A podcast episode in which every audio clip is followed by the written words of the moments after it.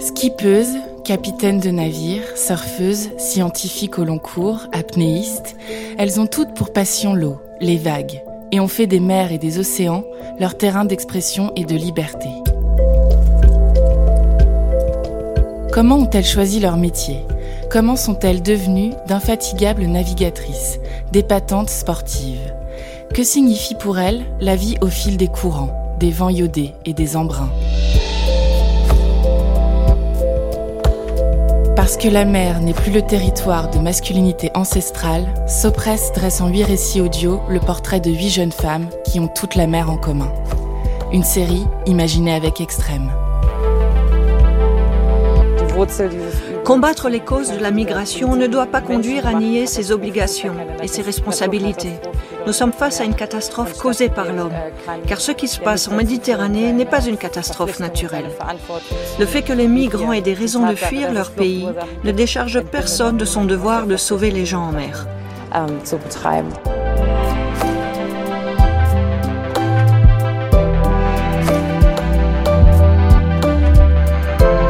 Dans ce septième épisode des Jeunes femmes et la mer, nous allons rencontrer une activiste des mers, la capitaine de navire Pia Klemp. Dans un récent livre baptisé En mer, pas de taxi, le journaliste italien Roberto Saviano, fin connaisseur de la misère humaine, raconte cette mer Méditerranée devenue le théâtre de nouveaux drames quotidiens. Son livre sonne comme un pamphlet contre l'époque, où les personnages principaux sont ces milliers de réfugiés qui tous les jours tentent de rejoindre l'Europe sur des embarcations de fortune et finissent par disparaître, sans même avoir eu le temps de rêver.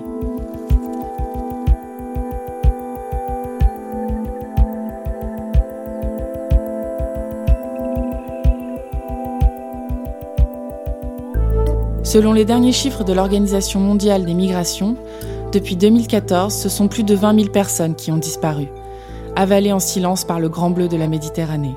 Mais en Méditerranée, on sauve aussi des vies, par dizaines et même par centaines.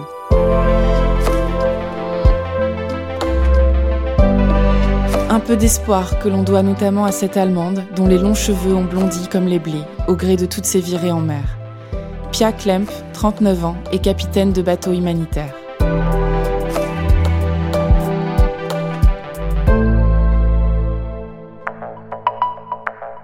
Sauver des personnes en passe de se noyer est un devoir, dit-elle. Un devoir, et plus encore, une mission, un sacerdoce.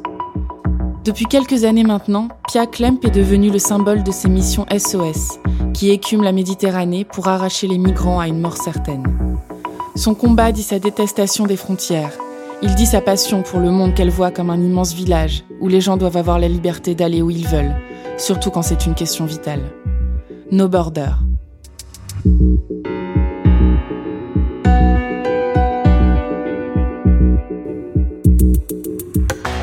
Et puis en août 2017, voilà que le Louventa, le bateau qu'elle dirige, est immobilisé dans le port de la petite île de Lampedusa par les autorités italiennes.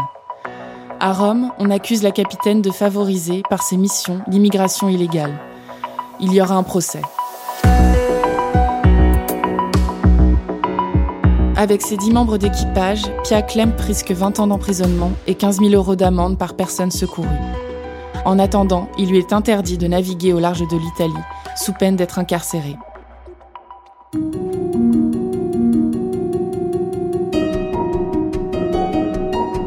Pour se défendre, Pia Klemp clame qu'elle n'a jamais fait qu'agir dans les limites du droit international, qui commande de sauver ceux qui émettent des appels de détresse.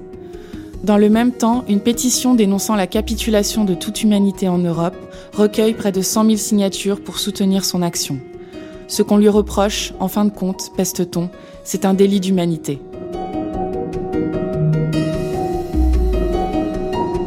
Comme beaucoup de gens qui ont choisi de vivre au large par passion, Pia Klemp est née loin des côtes et des embruns. Originaire de Bonn, en Allemagne, elle choisit à la sortie du lycée d'étudier la biologie. Le cursus ne durera pas trop longtemps. Pour l'amour de l'aventure, mais aussi parce qu'elle est déjà une militante écologiste avertie, Pia Klemp bazarde ses envies de master pour aller vivre en Indonésie et se met à travailler pour des projets de protection de la faune et de la flore. Puis vient le temps de la mer et des océans.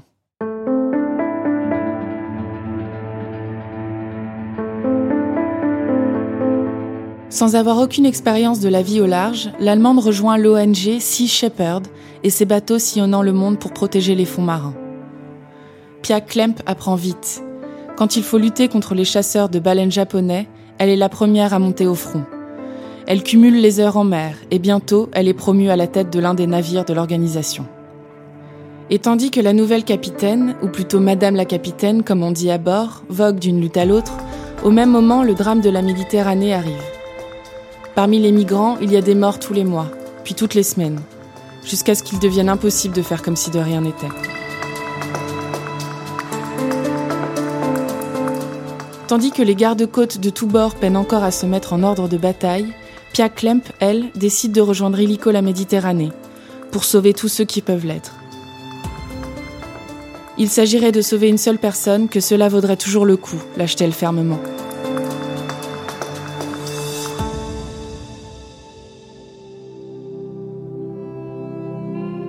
Aux commandes du bateau Louventa, puis de celle de Sea-Watch 3 à partir de 2017, Pia Klemp se targue d'avoir secouru plus de 14 000 réfugiés en tout.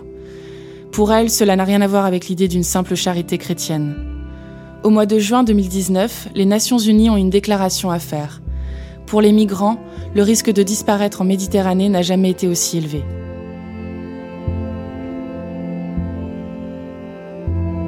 Quelque temps plus tard, comme une sorte d'évidence, on retrouve alors Pia Klemp sur le pont d'un nouveau navire, libre de faire ce qu'il veut en mer, lui. Le Louise Michel, du nom de cette égérie communarde. La mise à flot de cet ancien bâtiment des douanes françaises, battant désormais pavillon allemand, a notamment été financée par le célèbre Banksy. L'artiste, dont on ne connaît pas le vrai nom, a découvert l'histoire de Pia Klemp dans les journaux. Charmé par sa fougue citoyenne, il s'est alors dépêché de lui écrire. Voici le contenu de sa lettre. Bonjour Pia, vous avez l'air d'une dure à cuire. Je suis un artiste du Royaume-Uni et j'ai travaillé sur la crise des migrants. Évidemment, je ne peux pas garder l'argent. Pourriez-vous l'utiliser pour acheter un nouveau bateau ou quelque chose comme ça? Le 18 août 2020, le Louise Michel quitte le port espagnol de Boriana, où jusque-là, il était resté amarré dans le plus grand secret. Le but de la mission devancer les gardes-côtes libyens avant que ceux-ci n'atteignent les bateaux de migrants et les ramènent chez eux.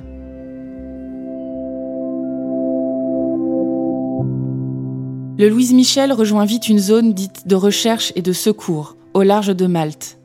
Pia Klemp et ses matelots secourent 89 personnes d'un coup, dont 14 femmes et 4 enfants. Le lendemain, le bateau compte 219 réfugiés à son bord. Il faut alors se mettre en quête d'un port afin de débarquer en sécurité tout ce monde, ou bien d'un navire des gardes-côtes européens pour les transférer. Pia Clem fait envoyer des messages de détresse aux autorités maltaises et italiennes, mais personne ne répond. À bord, la situation est intenable. Maigrissime, déshydratés, les réfugiés risquent de mourir. Enfin, le SOS est entendu. Un bateau humanitaire affrété par les ONG Sea-Watch et Médecins sans frontières, ainsi qu'un navire des gardes-côtes italiens, se dépêchent de venir au secours du Louise Michel. Les réfugiés sont pris en charge, puis ramenés en urgence jusqu'aux côtes pour être soignés comme il se doit, avant qu'on ne s'occupe de leur paperasse. Dans un message officiel livré sur Twitter, Pia Klemp écrit alors Nous demandons un endroit sûr pour tous les survivants. Une autre manière de demander à ceux qui ont le pouvoir de décider de ne pas renvoyer ces pauvres gens chez eux. Une manière de demander à ce qu'on leur donne une chance.